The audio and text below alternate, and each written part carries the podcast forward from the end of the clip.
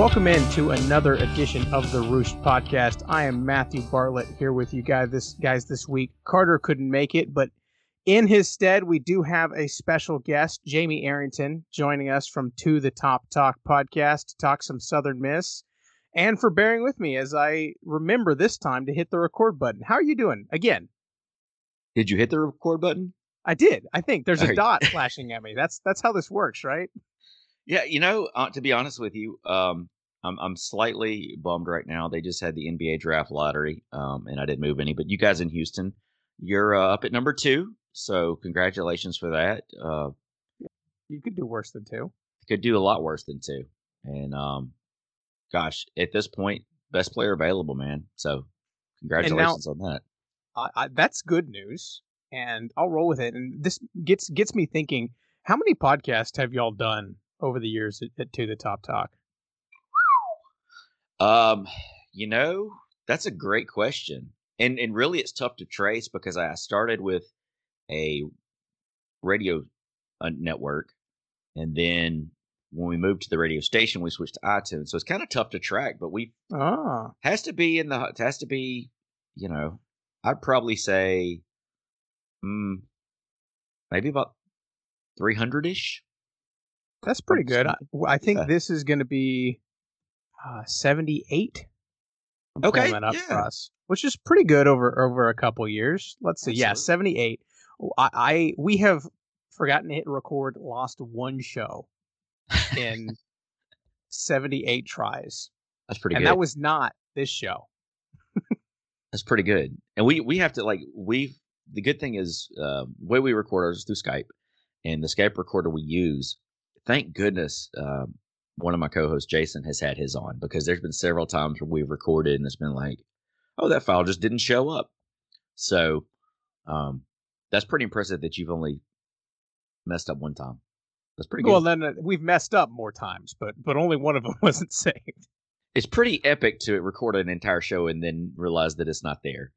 so it's Yeah, it's that feeling when you hang up the call and then no no recording pops up, right, and exactly. then you're like, "What did we just talk about for an hour?" I wish I could remember what show that was. I don't know. I think it was a midweek show where we recapped the game and previewed it, and it got cut in, cut in half the second time. Probably well- wasn't Southern Miss because we have we have way too much good things to say about Southern Miss, right? Oh, I'm sure. I'm sure. Like, oh, the only thing we say about Rice, like, I mean, we we probably had some choice words up in football the past couple of years, but you know, um, in baseball, it's Rice is still Rice. That's that's that's like every time we play come players, it's like, hey, Rice is still Rice. You know, they they still could could sneak up on you even if they're they're down. So Yeah, that was the wild thing this year, man. There was there was talent here and there, but just it, everything didn't come together. yeah, it was it was very strange. You just you, you kind of expect, you know, you kind of expect for for Rice to uh to be up there at the top every year, and it's been it's been kind of odd for for you guys not to be there. But I'm sure it won't be long to for you to make your way back up. Yeah, we were talking. I think it was pre-record. The hiring of Jose Cruz Jr. got us is pretty excited around here. So have some familiarity and somebody who's who's taken Rice to Omaha, which is more than more than a lot of teams in Conference USA can probably say. How many CUSA teams have been to Omaha? I feel like that's Ah, a good trivia question. That's a great trivia question. Rice, Southern Miss, maybe. I don't know if Old Dominion has. I, why I wanted to say they had, I don't know. If they have, it's been a long time. Other than that, I mean, there haven't. It's you know, as far as like while they were in CUSA, there really hasn't been that many. Um, you know, perhaps there were some other ventures where some of these teams made it out. Louisiana Tech never made it, so I can say that with confidence. Um, no, no, uh, no reason why they in particular were the one that got called out. No. Oh, because I know for a fact they haven't made it. That's the only reason. Yeah, now I'm. I, I guess Conference USA won or Conference USA, Old Dominion won conference for the first time this year. Is that right? I Yeah, think that sounds. as, as far as Conference USA, I don't know about their history much further than that. Okay, so we will we'll go Google that. We'll find something out. I I'm sure somebody will will fill us in. But come to think of it, yeah, that has got to be a pretty pretty short list. It's a nice one to be on though. Yeah, definitely. Absolutely, and and no, it does not appear that uh, Old Dominion has been in the uh, College World Series. Okay.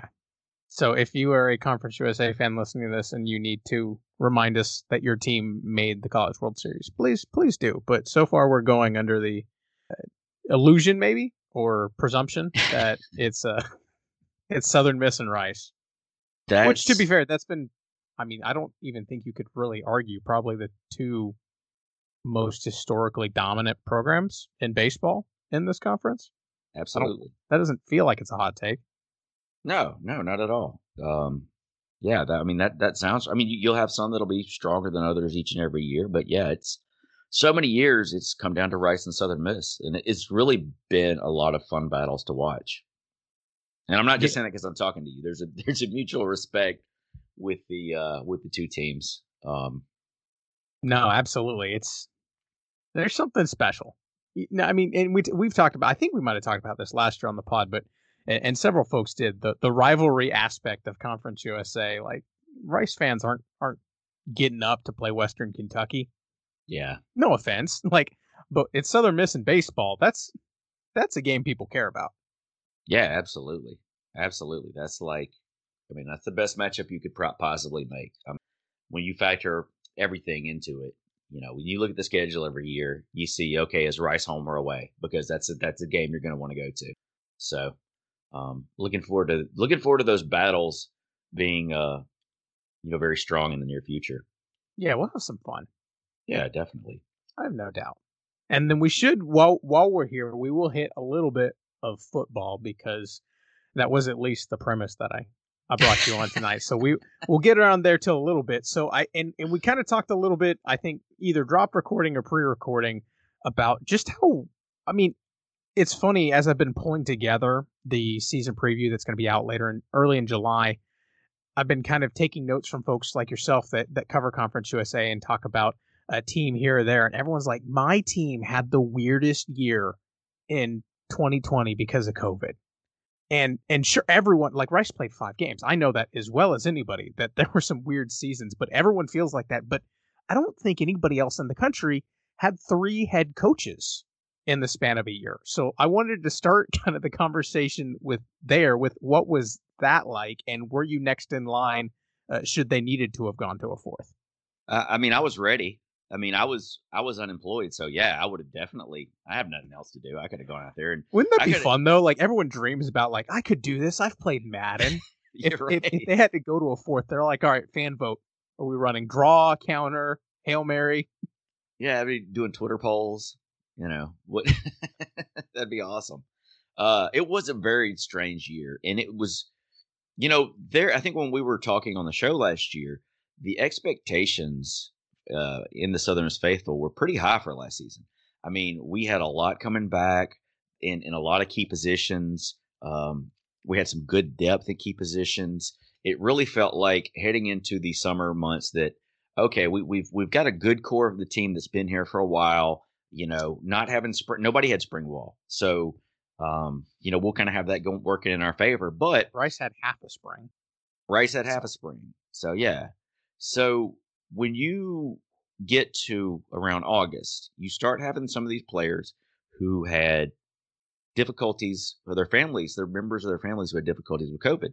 So a few of them opted out. Then you had some some um, things that were going on along nationally that, that affected a lot of the players uh, with protests and, and the like. And the way that our head coach at the time handled that did not necessarily sit well with some of those players. So you had even more players opt out. So you get into the first first week of, of, of fall camp and, and you lost you had some significant losses. And then you go into the second week and there's even more. So you're going, man, can we piece this together? Can we put something together? And then we come out the first game of the year against South Alabama, and I believe we were like a double digit favorite in that game. And we just, they just housed us. And it was one of those things like there was no fire in the team, there was no energy. And, and really, it didn't come as a surprise that the team at the school and, and Jay Hopson parted ways. Then you get Scotty Walden, who's a very, very fiery energy. Uh, he's a guy with a lot of energy. He's a guy that we always felt like big things were in his future, anyways. So he steps in to to become the, the interim head coach, and he brought a lot of fire. I mean, the team came out ready to play against Louisiana Tech, and and lost the game at the very end, a last second TD pass that was that they had to review, and uh, it it was a legitimate touchdown pass, no doubt about it. But if our if our athletic director had been standing one foot to the right, the camera angle wouldn't have Oh got. yeah, yeah. I remember seeing that replay. Yeah. So it was one of those things like you've kind of felt this momentum going, and then the air just kind of got taken out of the sails. Well, you get a couple of games into that. We got housed by Tulane. Then we come back. We bounce back. We beat North Texas. And, um, but it was kind of apparent that we were going to go a different direction with the head coach. So Scotty Walden, the, the first interim head coach, gets an offer at Austin Peay to become the head coach. And, and, and you really can't blame him. And mean, we had, we really, there was really nothing to play for at that point the rest of the year. I mean, we, we could have gotten in bowl contention had we won out, but um, with what we had there and, and, and, the situation at the times, it just didn't seem like it was likely. So um, I don't blame Scotty for for moving on and going to Austin Peay. He's doing a, doing a good job up there now. So they they bring in, um, you know, so then you get your second interim head coach, and it was very strange to to go through that progression to kind of get to that point because you had all these expectations going into the season, and then you just have them dashed as soon as you you know like first game out of the gate, and then you have to finish the season. So then you know if for folks that may not be familiar with what happened um, as far as that season goes, so we get to where we're playing Western Kentucky, which was a game that if you go back now, we we could have won with the with the right. Uh, uh, personnel in place. So our starting quarterback Jack Abraham opts Wasn't out. that a game where like nobody scored? Yeah, it was very low scoring. But Jack Abraham opted out at that the third the day before we left to Western Kentucky. So they have to try to work in. And so our second string quarterback Tate Whatley got injured on a, a cheap shot play at the end of the game against Liberty. Um, and so they have to throw in uh, Trey Lowe, who was a transfer from West Virginia, and uh, he just kind of got thrown to the wolves in that game. But that that you know, if he would have had a week to prepare, you know, we possibly could have had a shot at winning that game. So anyway, so we get to the final game of the season. You know, Scotty Wild, Walden's gone, Jay Hopson's gone, and Tim Billings has been the interim head coach. He's been the team's he's been at various positions. He was the team's defensive coordinator last year. Um, but Tim is a uh, he's always somebody now. By the way he handled that, that's going to be he'll always be welcome at Southern Miss and be respected because uh, he came in and that you know we struggled up until that last game, but that last game it's kind of like everything clicked on all cylinders against FAU, and we were able to kind of get some momentum, momentum heading into the postseason. And that was the week that Will Hall had been hired. Will Hall was at the game, so he you know he's got an energetic presence. He's going around, so it was just a great atmosphere for for for the Southern Miss faithful and the team just to see them go out on the high note with the big win on national TV on a Thursday night. It was uh, it was incredible. Yeah, absolutely, absolutely. I I feel like I can't say unprecedented bef- again because that was the it's 2021. We've moved past 2020, but that's kind it was like every every time every time you turned, you're like I can't believe that this is happening. Yeah, and it was it was wild. I I thought that Rice had broken Jack Abraham, and then because he did leave that game early, I believe.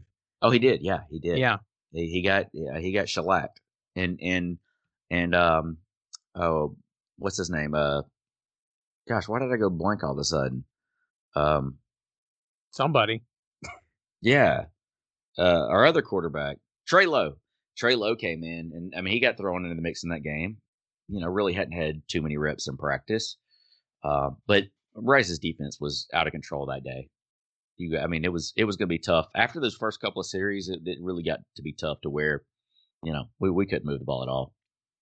Yeah that was you mentioned that this is Southern Miss and Rice on football on the football field has been a, a game that kind of gets it's been rough and close the past couple of years. It was just it sure just, has sure has been strange, man, absolutely crazy. And then uh, you mentioned Will Hall there at the end, and I I want to get to him, but I, I do want to circle back real quick. I remember when you were on the podcast last year. I will credit this. You did say this is the year that they either go and win the conference or Hopson's gone. It was it was one or the other. Yeah, and, uh, you proved yourself right in a week. Well, there there had been some frustration the year before because uh, we were kind of in the driver's seat in the in the West in 2019, and the last couple of games season, uh, we just kind of we kind of fell apart against Western Kentucky, and it just looked like they wanted it more. And then we went down to FAU, and I actually made that trip for the first time. And um, Lane Kiffin, I don't know why anybody would leave Boca Raton, but that's on you.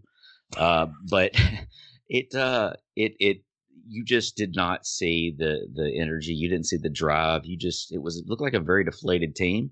And then we go into the uh, Armed Forces Bowl and and start out strong and then just completely fall apart against Tulane. So you're you're going off a three game losing streak. You know, you went from being the lead team in the West to losing three straight, and then you come into a South Alabama team where you're double digit favorites. It was kind of like uh, crap or get off the pot. It was, you know, you, you knew that it was going to go one way or the other with Hopson. So, um, well, now, and now he's out, and you have Hall, and I know Hall was someone that uh, was relatively, I said maybe not well known, but but known enough in the up and coming mix of, of folks who were had a chance to be head coaches in 2021. I, I believe he was a name that had been thrown thrown out a couple times before really things got cemented at, at Southern Miss. Uh, what's the you know what's the kind of the state state of the the program under Will Hall right now, and, and what does he bring to the table? And you're not allowed to use the you know the coach speak. Uh, we're going to play defense with more energy and aggressive, and we're going to be multiple on offense. what yeah. what have you seen? What has he been like, and the program look like now? Schematically, I mean, you know, the offense is probably be similar to what he ran at Tulane. I'm sure he'll mix it up a little bit. Um, but as far as like the presence, he came in and pretty much was like that eh, made it a point that we were going to be dominant in Mississippi recruiting again. Obviously, it's tough to when you go against some of the uh, higher resource teams in the region, but there's a lot of players that we've lost out on that, that we normally would have gotten in the past. So the first thing he did was kind of start getting those players in the fold. And there was one player in particular, a quarterback named Ty Keyes, who was a two-time Mississippi Gatorade Player of the Year at quarterback for Taylorsville High School. His um, cousin was a star receiver at Southern Miss, Dominique Sullivan. So last summer, it was he announced his commitment to, to Lane, and and you know it was almost like we really didn't try very hard to go after him. So that was kind of disappointing. But when Will Hall came on board, Will Hall, you know, basically told the Tulane coaches that he was not going to um, recruit their players, with the exception of Ty Keyes, the player he built a relationship with. So when you get a two-time Gatorade Player of the Year, a local guy, a guy that you know, a little over an hour away from Hattiesburg, it's uh, you know, the excitement started to build. And then, you know, we started getting transfers in, and, and the recruiting class that Hall is putting together right now is is one of the better ones that we've had in quite some time. And we're only in June. Um, the energy that he has, this is one thing that I the spring game this year. Um, I probably paid more attention a because we didn't have a spring game the year before, but they so they didn't do like a straight up, you know, offense defense um, spring game. They did some situational drills. They did some, they did have a couple of plays that lined up from scrimmage, but when they weren't doing, you know, lining up uh, offense against defense, they had multiple drills going on at the same time. There was always something going on. There was always somebody being coached. They were really maximizing the time that they had on the field together. Um, so that was impressive to me. The players looked like they were really, really starting to buy in. Um, and you've seen some stuff on social media. You see players share things, and you're really just kind of seeing a different attitude around the program. And you're starting to see some of that swagger back that we are accustomed to having. And um, it's a different feel around Hattiesburg right now. He he kind of has um, the respect uh, of a Todd Monken and, and kind of the energy of a Larry Fedora and the swagger of a Larry Fedora. So right. uh, maybe not the abs, maybe not the greased hair, but He he he definitely brings some of that same energy, and he has the the the Mississippi ties. His dad is a, a former high school coach in Mississippi for the longest time, and and and you know, Will Hall played uh, you know played some college football as well. Um, so he's a guy that I think a lot of people are excited about, and I think really I, I don't want to say we're getting ahead of ourselves with this. No, the question is, it, well, the question is is how how long can we keep him? You know, I think he likes being in Mississippi. I think this is a place he can thrive, but you can already see more potential um, with him than you would have seen in in other coaches, not just at Southern Miss, but just in general. You can tell he's he's he's he's he's a, he's a special coach and um, definitely primed to do big things wherever he goes. Well, and I think it's interesting when you when you talk about kind of expectations and, and where the program could go. It, a lot of it does come down to quarterback, and as as Rice fans, we we can relate as well as anybody about what happens when you don't have a quarterback. And so on the Rice front, it was it's particularly exciting. You mentioned Ty Keyes being the guy that Will Hall brought with him, or I guess sort of brought with him, recruited yeah, him, yeah, yeah, to yeah. to to Southern Miss uh, from from his previous stop, but with Rice bringing in a, a new quarterback of their own and Luke McCaffrey, it, it, all of a sudden it went from yeah yeah yeah we we, we like the coach, we we we like the team, we, we got good pieces to like okay okay something something could be different here, and so is this kind of a, a situation where you know I, I mean you think about the maybe Seth Littrell is not the best example. We had uh, Matthew Bruni on with Mean Green two four seven last week to talk about kind of the the shine he's lost. But at one point, Littrell and oh man, I'm drawing a name on the great quarterback. He's Mason Fine. Mason Fine. There you go. Yeah. It was Littrell and Fine riding off in the sunset and setting all the records. Is is Ty Key going to be the guy that I'm not gonna say Brett Favre, you know, but yeah, but yeah. bring bring Southern Miss back to because last year and the year before, Jack Abraham was was always a, a really good quarterback, but he was never incredible. You know, I never got that yeah. sense playing. I was never afraid to play Jack Abraham. Yeah, I thought he was Jack, a good quarterback, but it wasn't on that level. He Jack was good. He was he was extremely accurate. Uh, when he had time to throw, he's extremely accurate. When he did not have time to throw, he he often was not. So, um, but you know, as far as Littrell and Fine, uh, I mean, perhaps you know other teams they don't want to roid it out Sean Hannity as the face of their program. Um, um, no, seriously, uh, I think it's going to take some time for Ty It'll be a couple of years, but Trey Lowe, because of COVID last year, he gets that year back. He's got three years of eligibility left, and you know he he came into the game in that last game. Uh, he he really came in and showed out. You look at um, you know what put up 45 points uh, against the Owls in that last game. He threw for two TDs, 209 yards, rushed for one TD and 46 yards. Um, Why are there two Owls in Conference USA?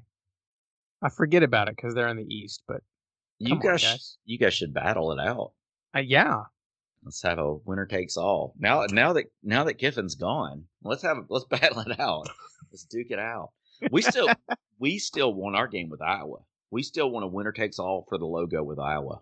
Let's just let's just get that all. Let's just let's let's suit up. Let's uh, buckle up, knuckle up.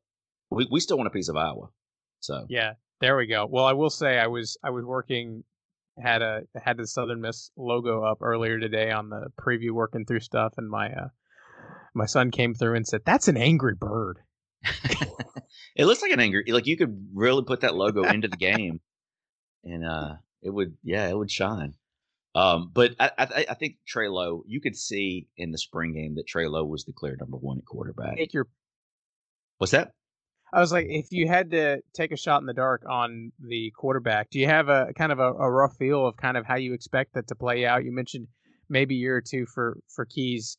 Do you have a good guess at who might be the guy out uh, of the gates or who gets the first crack? I think it'll be Trey Lowe. I think Trey Lowe is the is the clear number one at this point. I mean, for the way he played in that last game, which you know is not everything, but the way that carried over in the spring, watching him in the spring, he was the clear number one, and he's got the he's got uh, you know the legs that we didn't necessarily have. He's not like a he's not like one of the best athletes you'll you'll see out there as far as running the ball, but he he can move. So that's an added dimension, especially to a Will Hall offense. Um, that that that I think you know I think he's going to be able to do some good things um, here. So I, I fully expect, barring injury, uh, I think he's going to be the starting quarterback uh, for for as long as uh, you know he could be the starting quarterback for the next few years. I mean, he's he's definitely got the tools there. He's got the talent. And then backing him up, we got a transfer from Louisville, a guy named T. Webb. Uh, T. Webb, you know, checks a lot of the boxes. He's got the size. The T kind of has a wonky throwing motion, which I don't know if it's correctable. It's kind of like a Doug Flutie. It's kind of like that slingshot throwing motion, you know. If it works, it works.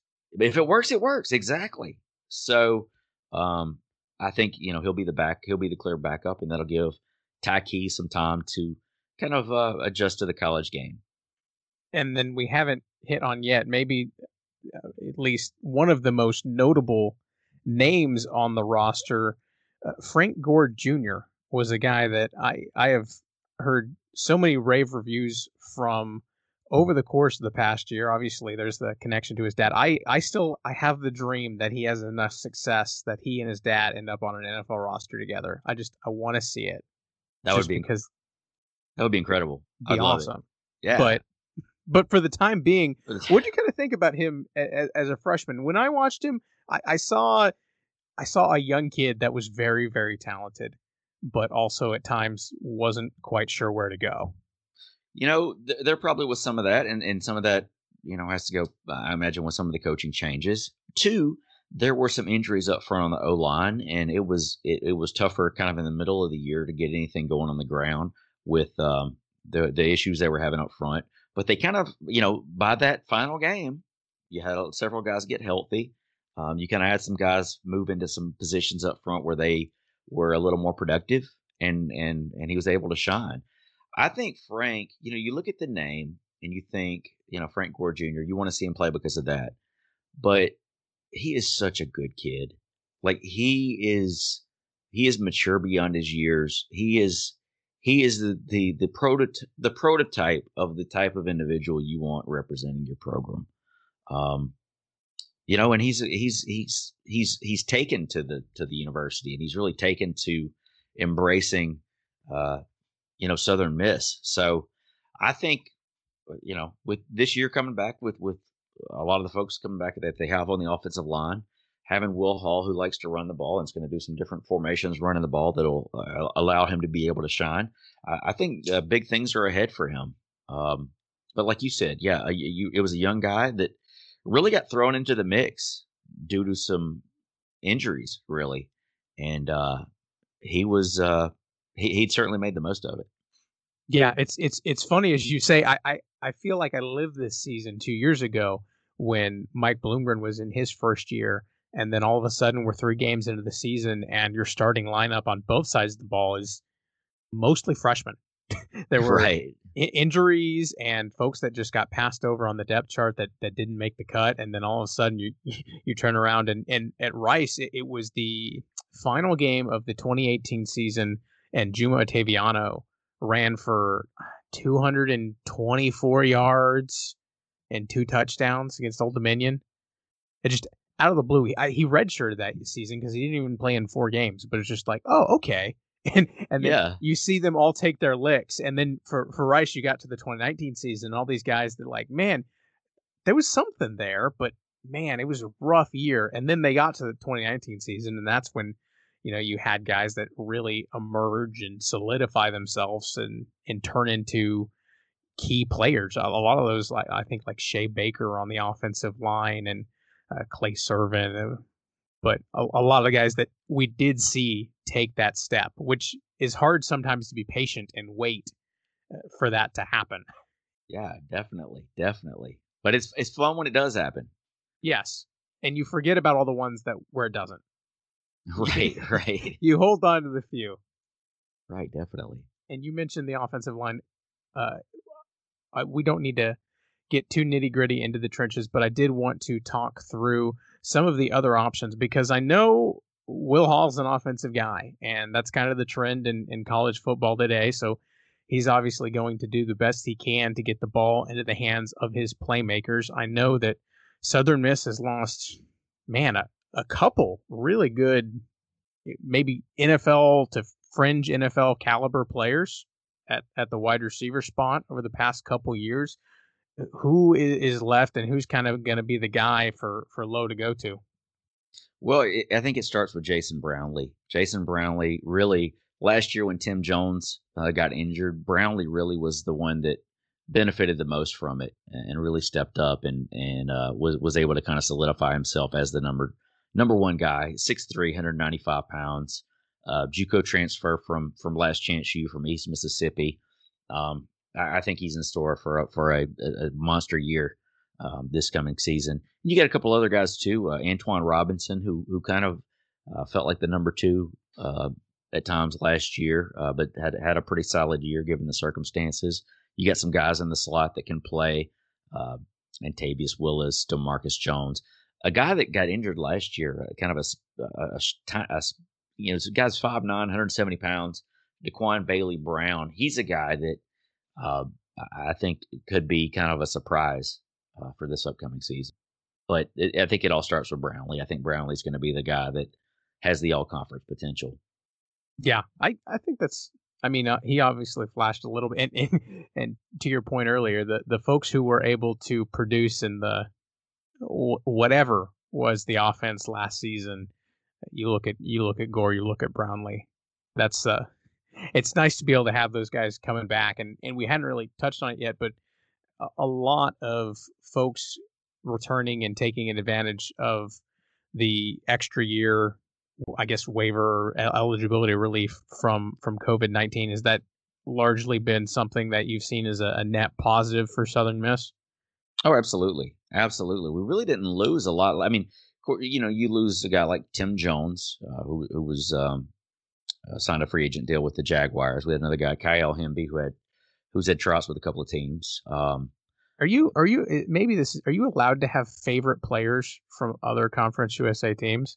Because I just I really liked watching Kyle Hemby play. I did. I don't too. know what it was. I did too. He he, he was, and he Kyle's a very lovable guy, man. He's he's just a guy that, um, I, I mean, we we were all fans of him on the show, but yeah, he plays hard. He uh, and and he he went out with a bang. He had an interception um, coming out of the season, so yeah, I, I could totally see that. That's totally fair. And of course, we all doted over your your linebacker um, at Rice, who was just mm-hmm. played out of his mind. Um, so yeah, I think it's fair. Um, there, there's we, there's really been some pretty solid talent around the around the league the past few years. Yeah, it's been interesting watching. We we've talked a little bit about the the quarterback situation being a bit up in the air in, in Conference USA, but you, you referenced Blaze Alldredge. I, I, was looking through. I think the yeah Blaze Alldredge. The, the linebacking core is I don't want to say underwhelming, but there's been a lot of a lot of key pieces that have, have gone on in the past couple years, and got guys like Chris Mole at, at UAB moving back into the, the secondary. I was kind of going through all conference teams, and I'm like, man, where do the linebackers go? Yeah, and we, you know, our our star linebacker set out last year with with um, he had he had an injury and it was it was kind of struggling coming back, so he went and opted out. But R- Rakeem Booth, yeah, was, Booth has a shot to. I mean, correct me if I'm wrong. He could be an all conference guy. Absolutely, absolutely, and he'll and he's back. So it's it's all incredible. I mean, those were the type of guys you lost before the season started last year that really um, put a damper on things. So yeah, it's it's really awesome having him back, and and then you have also you have back the guys that were able to step in his place and get that experience. So I think uh, you know I think our linebacking core is is is deeper than it has been in quite some time.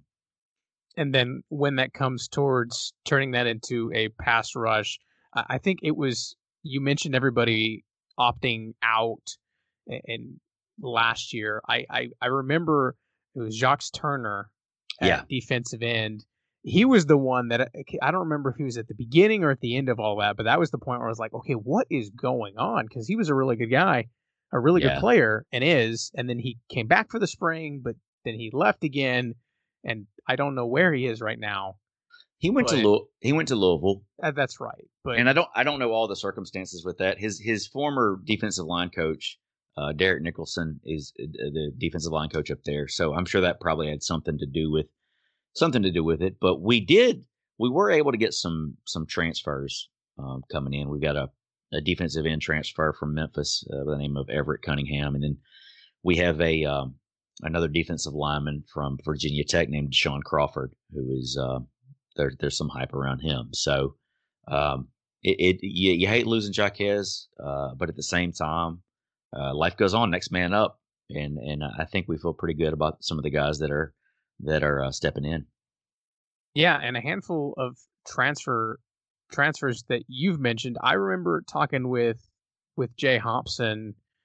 Man, this would have been at Conference USA Media Days in 2019 because 2020 didn't happen. about kind of his his view on the transfer portal. Is this kind of a for for Will Hall? Is this kind of like, well, I'm coming in and I need bodies, and he's kind of finding the right guys, or is this kind of something that you think might be kind of a, a shift on how things go over time, kind of leaning a bit towards the experienced guys rather than solely. I mean, not going the Texas State route. I think we talked about on the podcast a couple weeks ago and signing like 17 members of his class that were all transfers and no freshmen from high school or high school seniors. But you know, eh, do you have any kind of gut feel of, of where he's going to fall on the on the spectrum? It it feels like someone that you know understands this day and age that if you don't take advantage of the transfer portal, the transfer portal is going to take advantage of you. So he's got a lot of connections. Get that on a bumper sticker. Uh, You should, yeah, put that on a bumper. put that on a, the Roost podcast T-shirt. Uh, but he's he's he's going after a, a lot of these guys in the that we got through the portal are, are are players in the footprint where he has ties. You know, you've got a you've got a player here, uh, T. Webb, who's played high school football in Georgia. Well, you know, he was the head coach at West Georgia. So he's got ties there. Most of the rest of these players have ties to Mississippi. So most of the rest of these players that have transferred in have Mississippi ties, and that's kind of what he's building everything around. But they also fill some needs. We've got a couple of guys transferring in on the offensive line, which um, I feel I feel good about. But we we definitely you can always use good depth up there as well. Um, we got a couple of guys from Ole Miss in the secondary. Um, you know, I, I think that it's I, I was really I was really impressed with with how he kind of came in and hit the ground running on that. Wh- Whether that's the norm, I don't know because ideally, you know, you you think he a lot of coaches with his mindset want to take as many high school players as they can, build build them up.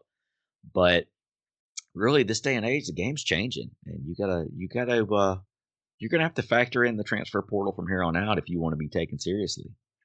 Yeah, it's it's kind of wild because it, it it it wasn't all that long ago, maybe five six years ago, when you signed a kid out of high school. You're like, okay, I get him for four years, probably five if there's a redshirt season mixed in there. Now at this point, I mean, you go through the depth charts, and of course, this year is going to be really really weird because I was counting through yesterday and.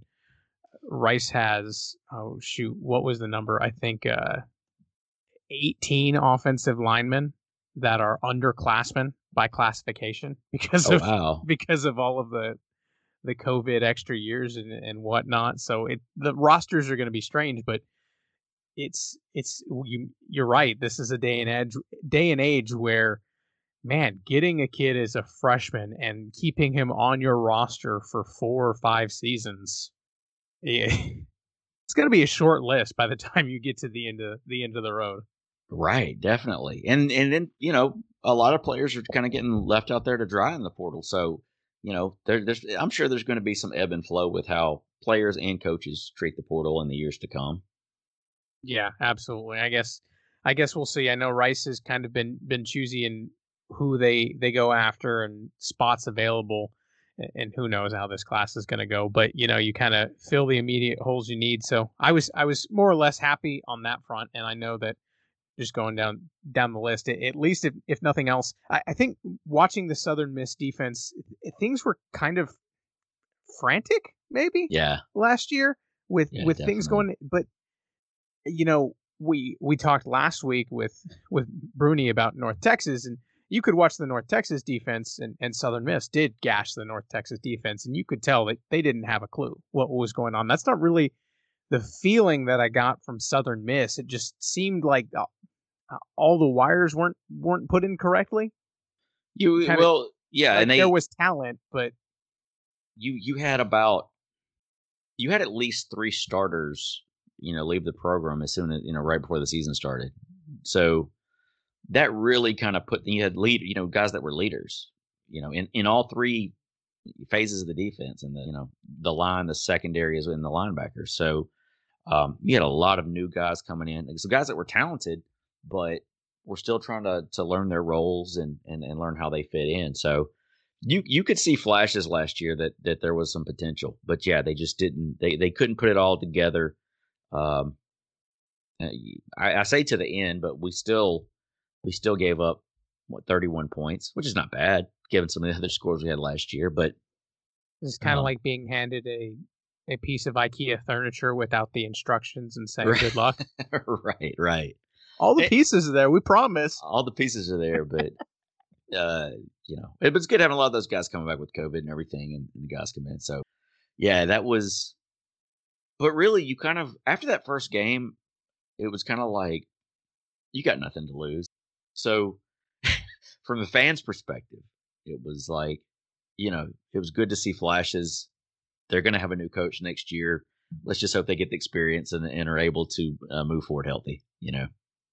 Yeah, and then I guess if we open it up, kind of big picture, obviously it's it's Southern Miss. They like to be right back. No rebuilding, at least.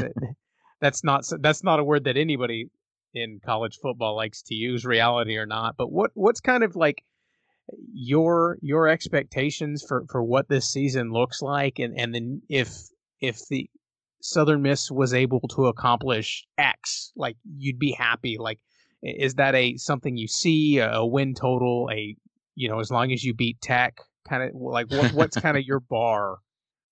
For, I think it's season. I think uh, a winning season in a bowl game. I think, given the way things happened last year, given the, the record of last year, I mean, that in of itself is a pretty remarkable turnaround. Turnaround. I, I do think, and, and, I know this is Southern Miss fan speak. I do think that the it wouldn't shock me if that was the case, but it also wouldn't shock me if the ceiling was a little higher than that, um, because there are some there are some other teams in Conference USA that are in. I mean, you know, I mean, Devil's Advocate would would say that I believe Southern Miss beat one team last year with a winning record. Yeah, absolutely. I'm not, not saying I don't believe you. Totally get that, but UAB won the West, and I, I, I just UAB was just not. They weren't a great team last year. You know what I'm saying? Like, um, gosh, there's some UTSA fans that would agree with you. Uh, yeah, I'm sure. But I mean, you know, I mean, most of their roster went on to AARP age, so they are they were. uh But I, but I don't think that there's like, I think there's a number of teams that could, you know, come out on top. I think it's really anybody's game at this point. But given everything we've got coming back, given how the players are buying in, um, given the energy around the program, it, it feels like it, it, I would not be shocked if we were to come out on top of the West. I also wouldn't be shocked if we come out and win seven games. Um, there's just that there's that thin of a line uh, right now between um, just a few teams in Conference USA. So so we'll see what happens and I think I think you raise an interesting point that, and this has kind of been a Conference USA problem. I mean, I don't know if problem is the right word, but the last couple years, it's been UAB being an elite level program after they were reinst- reinst- reinstituted, reinstated, yeah, eh, whatever reinstated. they were, whatever yeah. they were and then in the East, it's been the Lane Kiffin hype train, and then you know, kind of a, a flash here or there from from somebody else. But yeah. outside of that, there's not really any other programs that have been able to sustain a level of success for more than one or two years because of a good quarterback or, or right. something of that like that. Eh, it's interesting that Southern Miss, even if they just bounce back to, I mean, the, the offense uh, is is probably going to be top half Conference USA. It's going to be pretty good. If the defense is average, being right in the middle of everything's and, and 500 bowl eligible, when you talk about the competition, you know, yeah, it, definitely. it might not be that unreasonable. It's not like you're going into the SEC where you're No, not- not yeah, only absolutely. rebuilding it, but you're playing juggernauts. You're playing Conference USA, which is you know there's going to be some pretty pretty good to very good teams, but yeah, it's, it's, going to be UAB, not the Alabama. Right. It's it's it's not out, out of the realm of possibility. Uh, and there were some games we lost that were really close last year. It, as much as we struggled, uh, quite a few games last season that we barely lost. So, um, you know, given what's coming back, I mean, I, I definitely, I definitely would be surprised if it was anything less than seven wins at this point. Um, but it really could. I, I- would be happy with that. I'd be happy with a New Orleans Bowl trip, um, or something of the like. But uh, you know, I, I wouldn't be surprised if the ceiling was just a little bit higher right now. Um, It's Not just saying that's what'll interesting, and yeah, it's it's kind of indicative of the you swagger was a word that you used, and it's interesting because we had we had Jared, Jared Kalmus with Alamo Alamodome Audible on uh, a couple weeks ago, and of course, folks around the UTSA program they had the most wins of any team in the West in, in conference play last year, so they're kind of uh, riding high and, and pretty excited. But he was on the more conservative side of not willing to to go out and guarantee the the conference title quite yet because and I think that's part because UTSA is is such a young program with with pretty limited history and they haven't really ever gone and done it. It's interesting hearing from maybe a different side of a, a program that, you know, has been at a place where where championships were the norm yeah, and this being a momentary setback. It's interesting how that perspective, and who knows, you know, you, everyone could be wrong. UTSA could go Yeah. out and win win it all because I was wrong last year. USA. but as much as we struggled, and we were still kind of struggling at this point, UTA, UTSA beat us twenty three to twenty last year. So, I mean, I'm not saying what's going to happen this year, but that's one of their better seasons against one of our worst, and it was only a three point win. So, when you have all these players coming back, why would you why would you expect anything different? You know?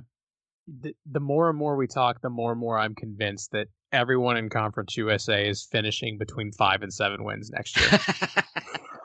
That's how it's supposed to be. and then someone is going to write an email from the conference office at like 2.30 in the morning two days before the last weekend of the regular season saying okay here's how we're going to pick Oh yeah. Oh it's man. It's just going to be out of a hat Yeah, that wouldn't shock me. that wouldn't shock me at all. If Judy played Go Fish to pick the, it wouldn't shock me anything with her. But hey who knows with the the playoff expansion and everything going on i don't think we talked about that on on this podcast yet but at some point you know who knows if we're doing these conference championship games we're just going ahead and and picking the team that gives you the best chance yeah, whatever gets us in, you Yeah. know, i don't care whatever gets, whatever gets. Well, and I say us, uh, whatever gets a Conference USA team in. I mean, goodness, it's been. I think every other conference has had somebody, not necessarily the playoffs, but somebody get into that bowl mix. You know, um, we just need a team to. I don't know what you even call them at this point. The BCS, I don't know. Yeah, But- the New Year's Six. Yeah, New Year's I Six think we, a couple weeks ago we were talking about the Northern Illinois team that got a Yeah, the BCS spot. yeah. And they were like eight and four that year or something like that. That's Yeah, crazy. definitely. So we're Conference USA is definitely due. Um, it just won't happen in Ruston. Uh, you know, would It's okay. We'll, we'll we got a we got our tech contingent on next week, so we'll let them fire back. oh, they'll try. Yeah, we'll keep it good. mostly civil, but we'll just kind of throw the grenade and let y'all duke it out. Sound sound good? All good, all good. And ma- hey, maybe maybe you can have both of us on, and um, not play his walk up music whenever he's about to talk. that would be It all comes back to baseball in Conference USA. That's what I'm really is really being reinforced so far. Are you supposed to play your home team's walk up music when you host a conference championship? I didn't think so. I I, didn't think I so. The but- walk up music rule and the NCAA and all that just it drives me crazy. I remember the first regional game I was at where there was no, and this wasn't even a, a Rice regional. I think, actually, no, I believe this game Rice was hosting this. It was got to go back, but there being no music, just dumb. Oh, I agree with that. But I also think that if you have things in place, you have protocol in place, you go to different places. You go to Rice, you go to Southern Miss. There's a there's a a, a certain level of uh, reverence and respect to being the host team, and um, you know you don't just you don't come out there and treat it like a home game when you are when you're even though it's your home base, you're hosting. Um, you know, you certainly try to do something to, when you're anticipating a crowd to accommodate the concession stand. Not run out of that on the first day. Um, This is all purely hypothetical, I'm sure. Yeah, this is all hypothetical. This is all hypothetical. Oh, so, oh man, it's good. Hey, anytime we can get some smack talk thrown around Conference USA, That's a oh, a good thing. absolutely. We need more rivalries. I'm I'm hoping that Rice and Southern Miss have a bench clearing brawl at some point to kind of get the fire yeah, I'm, under this. I'm one. always you know complaining about the the old Dominion and the UTEP fans that just keep warring with each other. It's it's crazy. Yeah. Now the now the UTSA group is a rowdy bunch. They can they can kind of get. I mean, there's only there's not many of them, but they're they get a little wild. Yeah, it's a, it's it's not a bad day out in the Alamo Dome parking lot. go Spurs, so I've go heard. Spurs, go! So I've Yeah. No, absolutely, absolutely. I haven't I haven't been either. All right. Well, I uh, I do want to thank you for coming on, but uh, we do have the lightning round. We can't let you out before you we grill you a little bit. Yes. And uh, I didn't prep you for this. I don't think you played last year, so we've changed up the questions a little bit. We're not going to ask you if the season is going to happen. We we feel we feel better about that this year than we did last year. But uh, we'll run you through, and we got a couple of twists and turns in there. I got all of those wrong. I'm pretty sure, by the way, except for maybe like who's going to throw the most touchdown pass. Well, I did say nobody because I didn't think we were going to. You did. You did say nobody. Yeah, we had to. I I I need to now do my homework and go back and listen to these before Yeah, we bring. Pretty brutal. All right. Well, a couple of these are, are new. A couple of them the old ones. So we'll we'll start you off easy, and uh, right off the top, who leads the team in touchdowns this year? Oh, as far as like when you say touchdowns, because this can be a tricky stat. Are you talking like all purposes in in rushing and receiving? Or are you talking you throwing in passing as well? This is this is interpretive. Okay, However you however you choose to answer. I, You can, I, would- mean, if you want to go quarterback, you can pick quarterback. If you want to go skill, I think we've had it split of either way. I would say, you know, if you if you count passing, I would say Trey Lowe, obviously, and then if I not passing, uh, well, if it's just like the tr- the traditional all-purpose yardage uh, touchdown, I would say Frank Gore. Pretty pretty safe pick there. On the other Yeah, side now, uh, who leads the team in sacks? Ooh, in sacks, I'm going to. That's mm, that's tough because I think we're going to be running some. I'm I'm just going to go out on a limb here, and um, I'm going to go with the transfer from Virginia Tech, Deshaun like. Craw- Deshaun Crawford. Yeah, why play it safe? It's only June. Yeah, uh, right, exactly. And really, there's so many there's so many new faces and so many guys moving around and, and guys coming back that weren't there last year that you know it's really hard to gauge who it's going to be at this point. Hey, we'll know bury what? it if you, You know if what? get it I'll wrong. take it back. If you get it right, we'll we'll play it. We'll bring play- it back. I'll, I'll I'll I will bring it back. I'm going to say Dominic Quewon. Okay. I'm gonna change it. There we go. All right. Give me give me some background. What what, what why why him? I loved. Well, he had uh, some decent games last year, but I really he looked like he was playing with a different gear in the spring game, and I felt like Just Yeah, watching we him- need some spring game hype. when he's in spring game hype, but he was he, he looked bigger, stronger, faster in that game, and that's the only reason I'm going with him is because you could tell that he was he was able to um, get through the quarterback with relative ease, and I don't know that that was necessarily the case last year. Now I do know that it was a spring game and all that and the other, but he, he he definitely looked bigger, stronger, and faster. So that's why I'm going to change that. Deshaun Crawford could be the guy. Uh, he's a bigger lineman, um, six foot two seventy. But when I was flashing back to who I thought looked really good rushing the passer, it was Quewon. So All right, so we'll pivot a little bit, and this one I threw in for you. Uh, best mascot in Conference USA. Can't pick Southern Miss. can't pick Southern Miss. Oh man, uh, you probably you'd have to go with Big Red from Western Kentucky. Um, All right.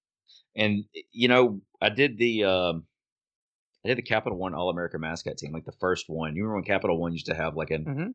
All America mascot team commercials and stuff? We did the first one back in 2002, and that's where first I met Big Red. And a funny thing happened.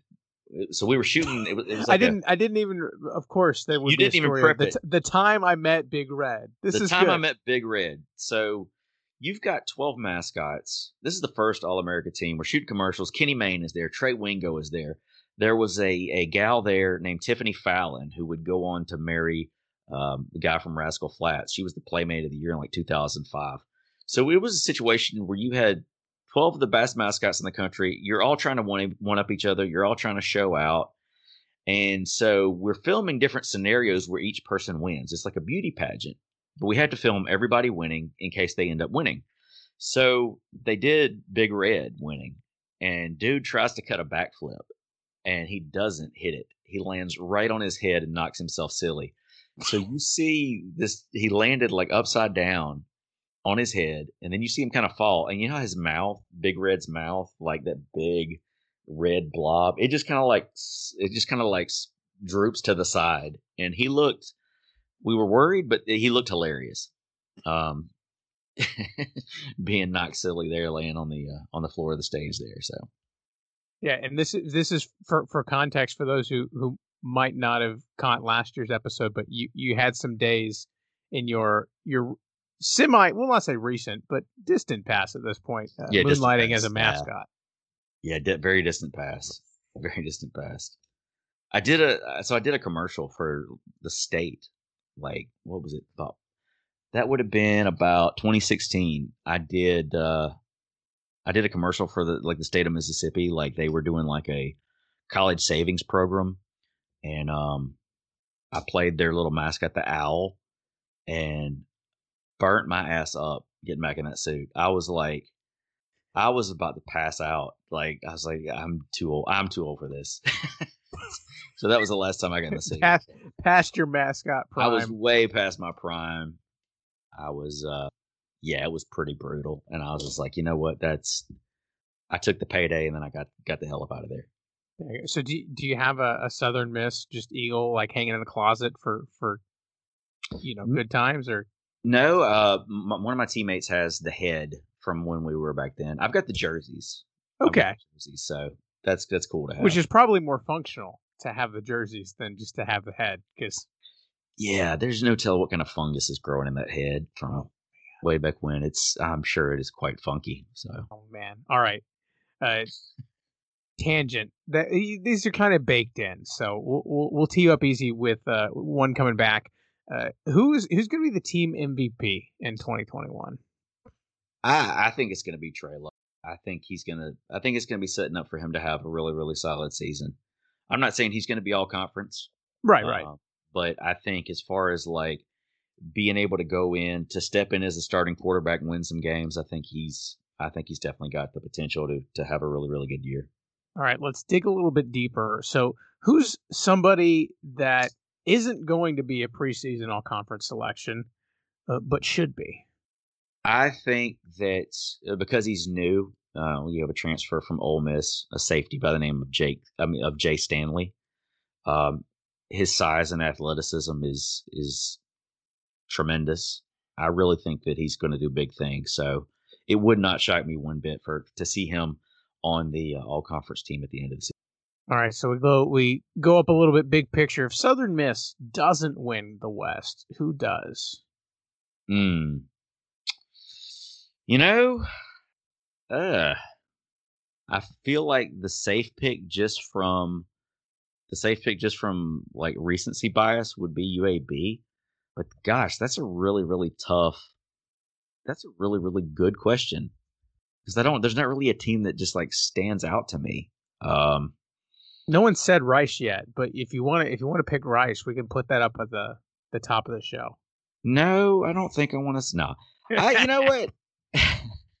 you know, Rice has got a new quarterback coming in. Uh, there's definitely uh, cause for optimism. So, um, statistically speaking, uh, there the we odd- go. This is the a odd- Rice show, so statistically speaking, though, when you look at the odds, um, Rice has better odds than Southern Miss right now. Oh, is that right? Yeah. I haven't I haven't pulled up the odds. So if you if you look at the odds, UAB is the favorite in the West. Then UTSA, Rice, Southern Miss, Louisiana Tech, North Texas, and UTEP way down. So if you put so UTEP is plus ten thousand. So if you drop a hundo on UTEP, Do not. I just I'm not going to give out betting advice, but do not drop. do not drop a hundo on UTEP. Rice is uh plus sixteen hundred. So Southern Miss is plus eighteen hundred. I just looked on up right now, and Rice is plus fourteen hundred. They have the fifth best odds and third best odds in the West. Interesting. Well, see, I'm yeah, I'm looking at I might I might be looking at a different site, but you they they have the sixth best odds. They got Florida Atlantic ahead of Rice. I'm sorry, Florida Atlantic is not. I don't think Florida Atlantic has a better shot at winning the East than than Rice or Southern Miss does in the West. I'm gonna have to go. Uh, this looks like pre McCaffrey transfer. So That's Huh. true too. That's true too. So you know, there's a lot of there's way too, there's a lot of unknowns. I guess if I had to pick somebody, you know what? I'm gonna pick Rice. Let's just All let's right, just there you go. shot in the You're a good man. I'm You're not pick- invited back. I'm not. I'm not picking UTEP. Although I kind of want to, just just because if they did win it, and I did some when somebody did win a hundred thousand dollars, You talk about going to Vegas. how about going to Vegas? Hell, come to Biloxi or go to one of the go to one of the go to one of the convenience store gas gas station uh, casinos in North Louisiana. To see. Oh man. All right. Uh, one step further. Two more for you. Uh, if it's Southern Miss is not winning Conference U, USA as a whole, big picture, not just the West, the whole conference. Who's your pick? Um, yeah, yeah. I mean, at this point, Marshall would have to be the favorite, all things considered. The year they had last year, um, what they but but Marshall's kind of, I don't know. There, there's a lot of changes up there, so it's really tough to gauge how these teams are going to end up being. So, for, for the sake of picking somebody So else, anyone any good? We're not No. sure. No, no one. No. We're not sure. We don't know. It's uh, it's really going to be a crapshoot with a lot of these teams, just to see how they, how the season plays out. I don't really have, if I don't really have confidence in any of the teams to be like, oh, this is going to be the team. I think it'll be, it'll likely be somebody that you know hasn't been in the mix, or you know, All right, UTEP Middle Tennessee championship game. Lock it in. ooh, that would oh God, that would be boring as hell. I I can't wish for that, but it would be interesting. I I don't. Sorry, UTEP and Middle, but yeah. All right. Uh, last one. We'll let you out. And this has been interesting, asking folks just for a, variety of different reasons. But uh, we're going into the 2024 season. Is Will Hall the coach at Southern Miss? Mm. So going in the 2024 season, so that's 21, 22, 23. Ugh. That's like right there on the line. Like I I usually like I would say like a you know like a 4-year plan in place. So but I like I said I think he's a guy that could exceed his uh ceiling a little more quickly than that. So I'm going to say yes just for wish being wishful thinking. Yeah, it's been interesting. We've had uh, new coaches, old coaches everywhere in between, and and we've found that not many people are terribly confident either from winning too much or losing too much that any coach is going to be there in, in four seasons, which is which is wow. And, and this is Conference USA where we've had lifers at like three or four different institutions push ten plus years. Well, and you know, we had this conversation this time last year, and you tell me you're going to go through three head coaches by the time you get to next season. I would have been like, what? so, yeah, anything's possible. It's wild, man. All right. Well, this was a fun time as always. Thanks for man just hanging out with me and kind of talking through Southern Miss and Conference USA and everything that that was and, and will be for the the season to come. So where can we kind of follow you, whether on social media or whatever you're doing these days. Mascot, moonlighting. Uh, yeah. So um, as far as the podcast goes, to the top talk, we're on Facebook, Instagram, Twitter. If you want to keep with the podcast, my website jamiearrington.net. Also, uh, jamiearrington.net slash to the top talk. We put all the links to the different platforms where you can listen to the show. Um, we are going through some change. We are going through a little bit of a revamp. Vamp. We're going to launch again in August with some exciting changes to the program. Uh, that should be a lot of fun. Uh, Stand up comedy. If you are in the Hattiesburg or South Mississippi vicinity, or if you are coming through, I got some great shows coming up. Uh, my next show, as of right now, is sold out. So um, I'm working with Nate Bargatze. We're doing a charity show here in Hattiesburg, which is pretty incredible. So if you want to scout tickets to that, that's July the 30th um, at the Saenger Theater in Hattiesburg.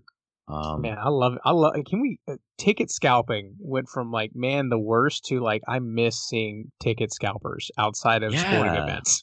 like it's just Well- not the same. we we've been doing this charity event for I guess about six years now, and and there's a guy, local guy has. I'm, I'm plugging this just to tell you kind of the context of this. Um, No, this is good. we there's a guy that I went to high school with that came down with with multiple myeloma, and when he was coming out of his recovery, he wanted to do a big charity event to raise money uh, for for various causes. And the first time we met, and so I've been promoting comedy shows here in Hattiesburg for 11 years now. Been doing stand up for the same amount of time.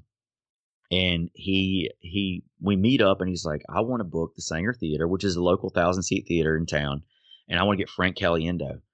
And I was like, man, I was like, gosh, this guy's ambitious. I like him. I, I, I hope I hope it works out. I hope he's not going to set him up for disappointment. And sure enough, he books Frank Caliendo. We've had Caliendo here twice now, so we have a, a different big name comic every year. And we had Nate scheduled for last year, and then he has a new Netflix special come out. He just blows through the roof. So the past few years we've sold out, but it's like the day of or the week of.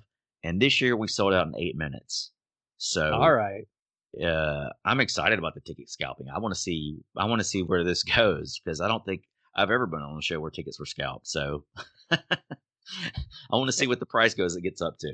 Can report nobody has ever scalped tickets for the Roost Pod yet. That that Yeah, I'm aware yeah. of. We don't have any tickets to sell, but If someday. it was if it was just and if it was just me on the show, there would not be any scalping going on. I'd have to give them away. Like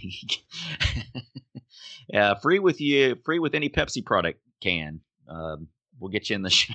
So nah, tell tell him you'll introduce him to Big Red. I'll introduce you to Big Red. He's probably a little brain damaged at this point, but All right, man. Well, thank you very much. Yeah, go go give those guys and Jamie a, a follow over there. They they do a lot of good work. Uh, just talking talking ball and and everything else that's going on. We always Oh, have a good time.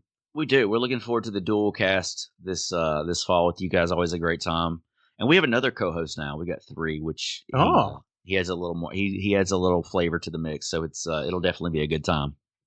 Name start with a J as well. Is that a prerequisite? No, his uh, S Shane Lott. He's the the Okay. he's the Wizard of Whiskey. So Oh. he is a uh, he's a whiskey connoisseur, and um, part he has to take partake in the elements to have the um, patience to get on the show with me and Jason every week. So it's a good I'm- time. No one says don't drink in pods, so No, that's- that's, that's a great slogan. That's a that's another bumper sticker. yeah, we'll, we'll we'll workshop that. We got another year, right? we got another year, right? All right. Well, thank you, man, uh, and thank you everyone for toughing out with us. If you enjoy the show, please do go rate, review, subscribe, give give those guys a follow, and and stay tuned. We got more Conference USA to get through and figure out who is going to win this Wild West and everything else. So, thanks for stopping by. Rice, fight. This show was edited and produced by Carter Spires. It features music from Joseph McDade.